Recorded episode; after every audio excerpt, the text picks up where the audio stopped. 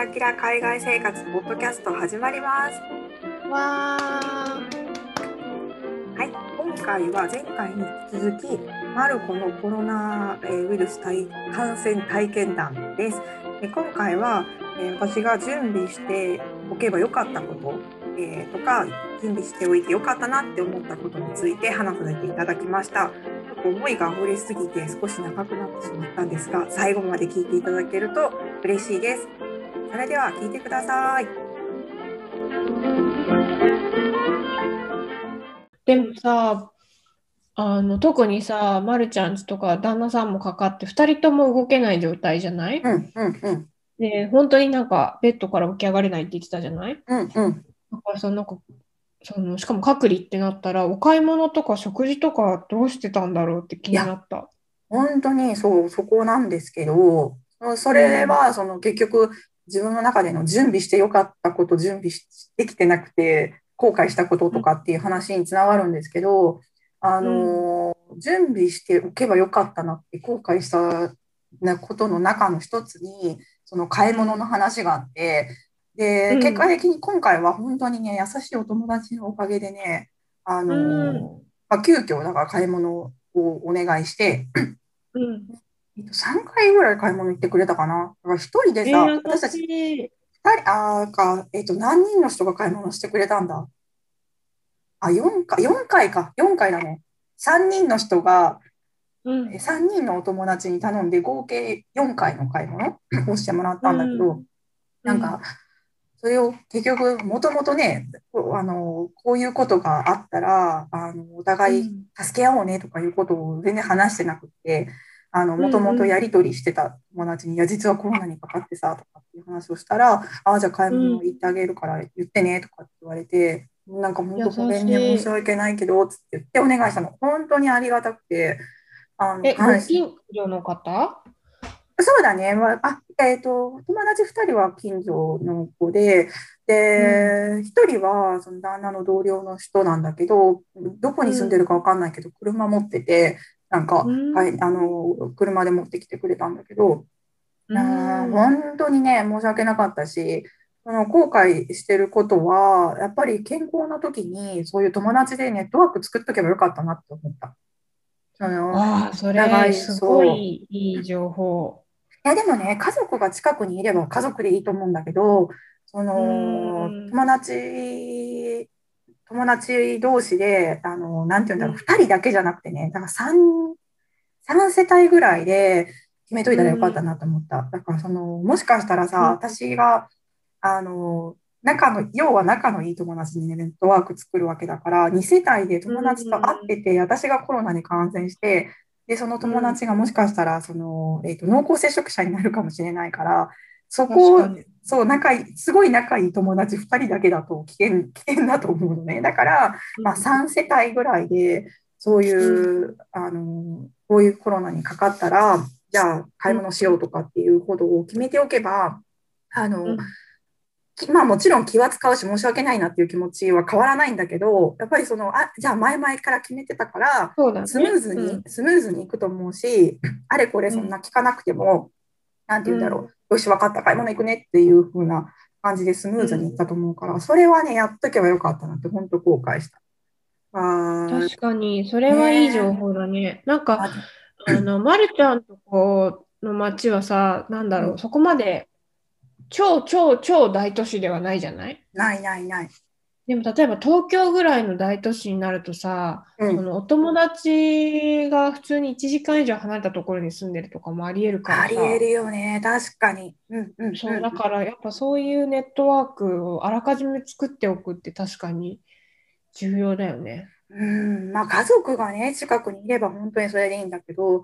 私たちはさ、子供がいないから、本当に2人で完結できたけど、あとまあうん家がちっちゃいからどどうせ旦那も感染してるだろうみたいなところはあったんだけど、あのもしもさ、自宅内でさ、自分は感染してしまったけど、他の家族は感染しないように、自宅の中であの生活を分けたりとかできる環境にある人とかは、子供のサポートとかね、それはちょっともう想像外かも。どうするんだろうって思った。確かに。いや、本当にね、ちょっと想像できない。なんかその子供だけを友達に預けたりすることができるのかとか、あとペットとかね、ペット、ワンちゃん。本当にね、確思った、今回だ、同じ建物の中にワンちゃん飼ってる近所さんがいるけど、え、コうんロナになったらワンちゃんの散歩とかどうすんのとかって思った。そうだよね。お散歩しないのはいけないし、そんなわけにはいかないし。えーでもはっきり言って、ワンちゃんを介して感染する可能性もあるじゃん。うんうんうん。その他の人に。わかんない、うん。リードを持ってるとかさ、なんかわかんないけど、いろんな可能性があるから、私たちはすごいシンプルな、あの、なんて本当に2人だけでとか、うん。なんか一人暮らししてる人とか、あの、ただパートナーと一緒に暮らしてる人とかは、そのうん。ネットワークの作り方もシンプルだと思うけど、お子さんがいる家庭とか、ペット飼ってる家庭は、もううん。かなり念入りにちょっとネットワーク作っといた方がいいんじゃないかなと思った。確かに、それはとてもいい情報だね。うん、かもしれない。本当に大変だと思う。私たちはそのそういう意味で言うとだいぶシンプルだった。うーん。うん。でも本当に申し,、ね、申し訳ないしね、やっぱり友達にね、その都度頼むのもうんですよ。まあ、でもね、準備しておよかった、おけばよかったことっていう話の続きで言うと、私はね、あの、デリバリー、そのスーパーのデリバリーとか、たまちゃんやってるって言ってたじゃん。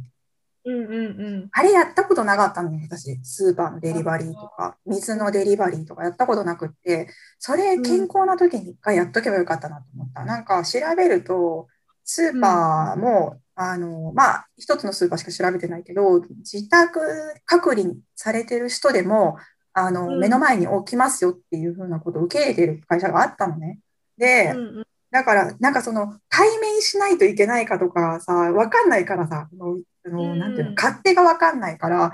あの、うん。いろいろ調べるけど、でもやっり、ぱり、なんか自宅隔離でいいって言われても、そのやり取りとかうまくいくのかなとか、その申し込みの時に、そうやって、私自宅隔離中なんで、ドアの前に置いといてくださいっていうのも、配達員の人に伝わってるのかなとか、もうとにかく、なんかね私はね、ドイツはどうかわかんないけど、うん。私の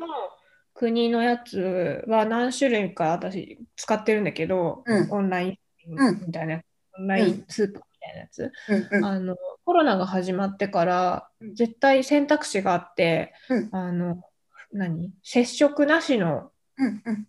接触なしで置いてってくださいみたいなうん。選択肢がある、最後に。そうなんだ。でもちろんあのその場合はオンラインペイメントじゃないとダメだけど、うんうんうん。あの到着してから支払う形だともちろんダメだけど、うんオンライン支払いにするとその選択肢が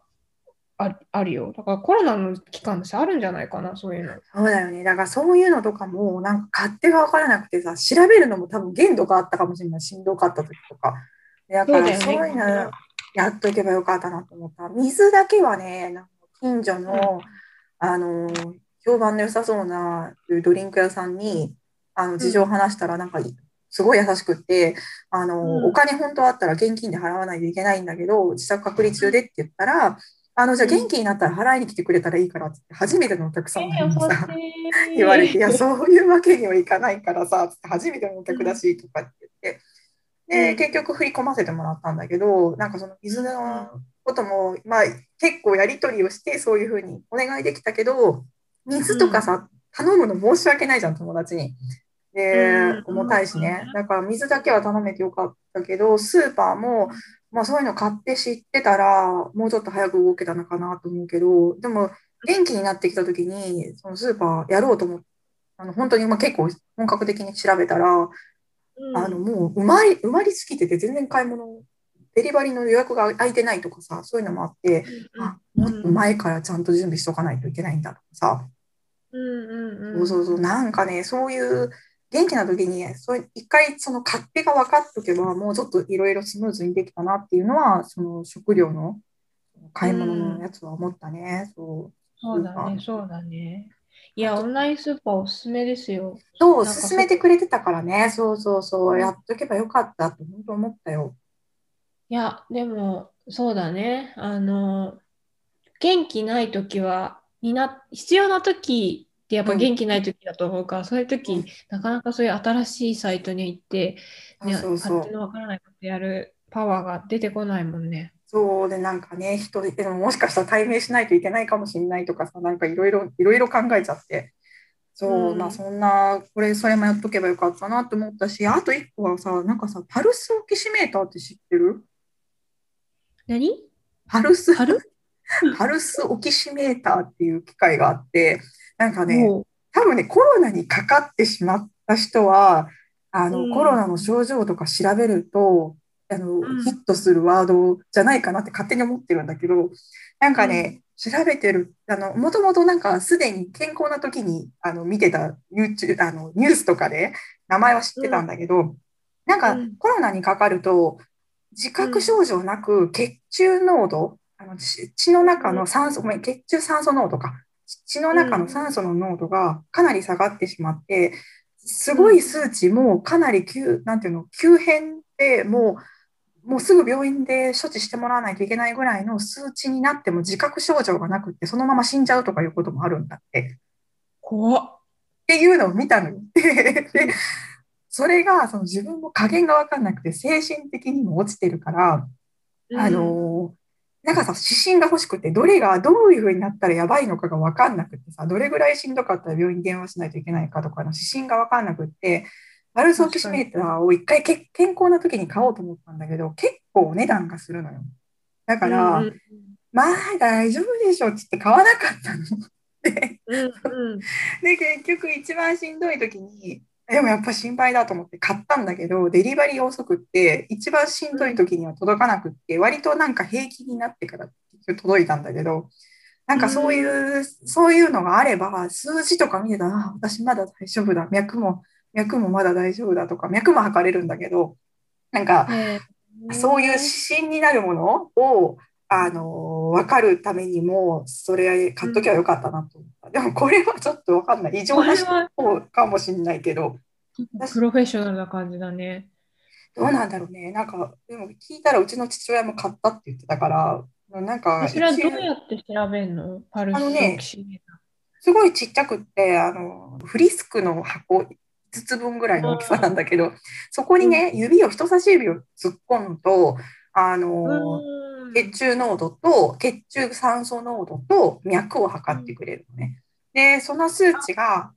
でも、ここ数日そんな元気になったって言ったやんか。で、あのまあ、その元気に、割と元気になってきて、微熱も下がって、ん？微熱の時に届いたんだけど、その時もその異常な数値ではなかったのね。血中酸素濃度が異常ではなかったんだけど、OK の範囲の数値だったんだけど、今の数値に比べたらやっぱりちょっと低かった。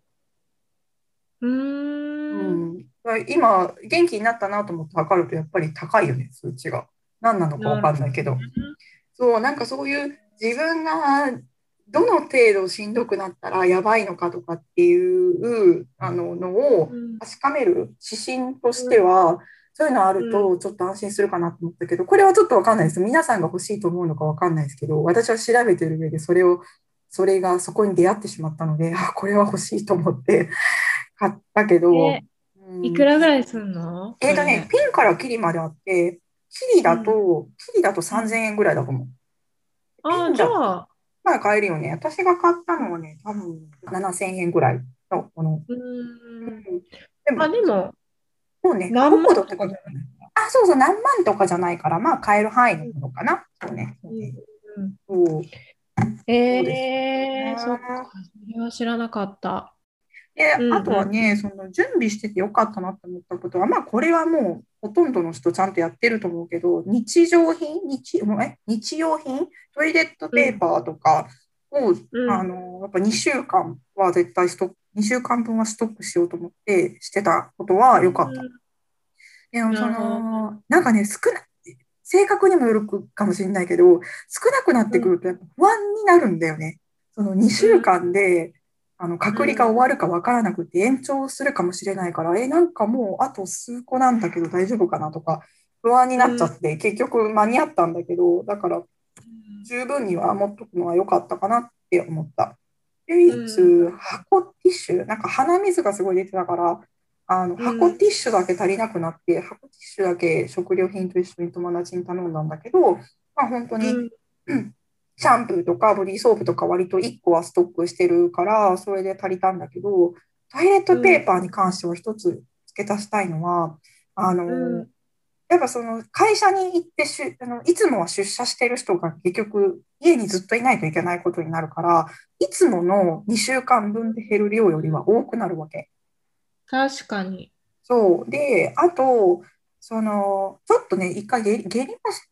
別にそれがコロナなのか食べ物の食べ合わせが悪かったのか分かんないけど下痢とかしちゃったりとかあと私は生理も重なって最悪だったんだけど生理も重なったりとかしてなんとなくやっぱりそのいつもも思ってる2週間分ギリギリじゃなくってその普段外にいる人が中にあの家の中にずっといるっていうことを思って余分にうん。いつもの2週間分じゃなくて余分のあのうん。トイレットペーパーを用意しとく方がいいと思う。うん。それは確かに。思いつかないね。よかった、それは。で、あともう一つは、一応ね、ここ、あの、元気な時に、あの、うんもしも感染したら、どこに電話したらいいのかとかっていうのを一回調べてたことがあったから、あの、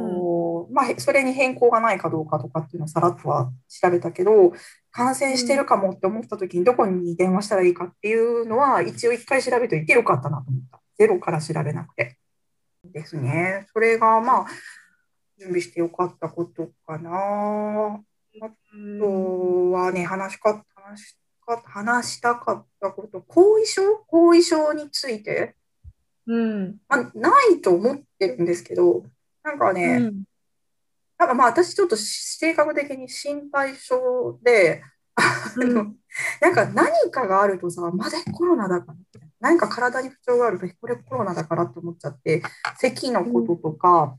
なんか痰が出るとかっていうのとか、まあなんかね、ネット上にある情報だけど調べたりとか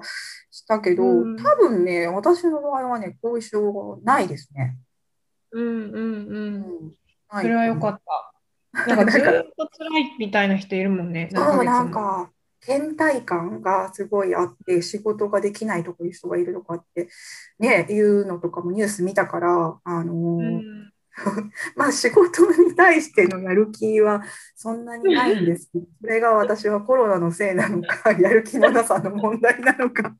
これはコロナに違いないっつそうって。ですね。コロナのせいで倦怠感があってやる気がしませんっていうものなのかよくわかんないけど、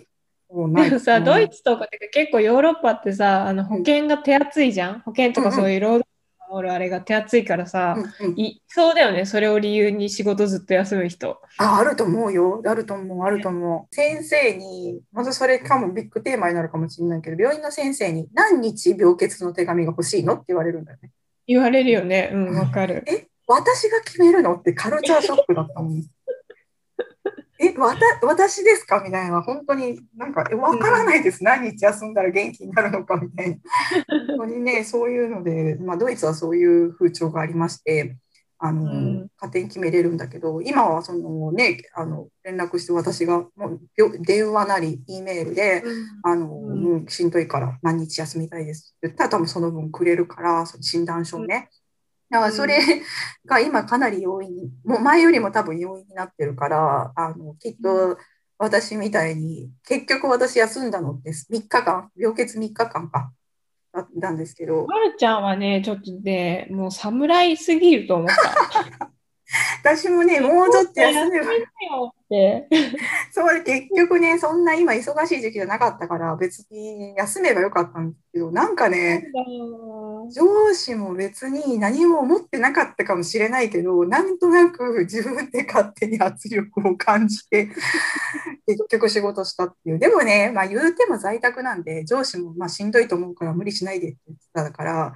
まあ、あのそんなずっとカリカリ仕事してたわけじゃなくて、あの横になったりとかした時もあったけど、本当にね、あの後々元気になってきてから、あれ、あの時やっぱしんどかったなって、後々振り返って思ったりはすることは。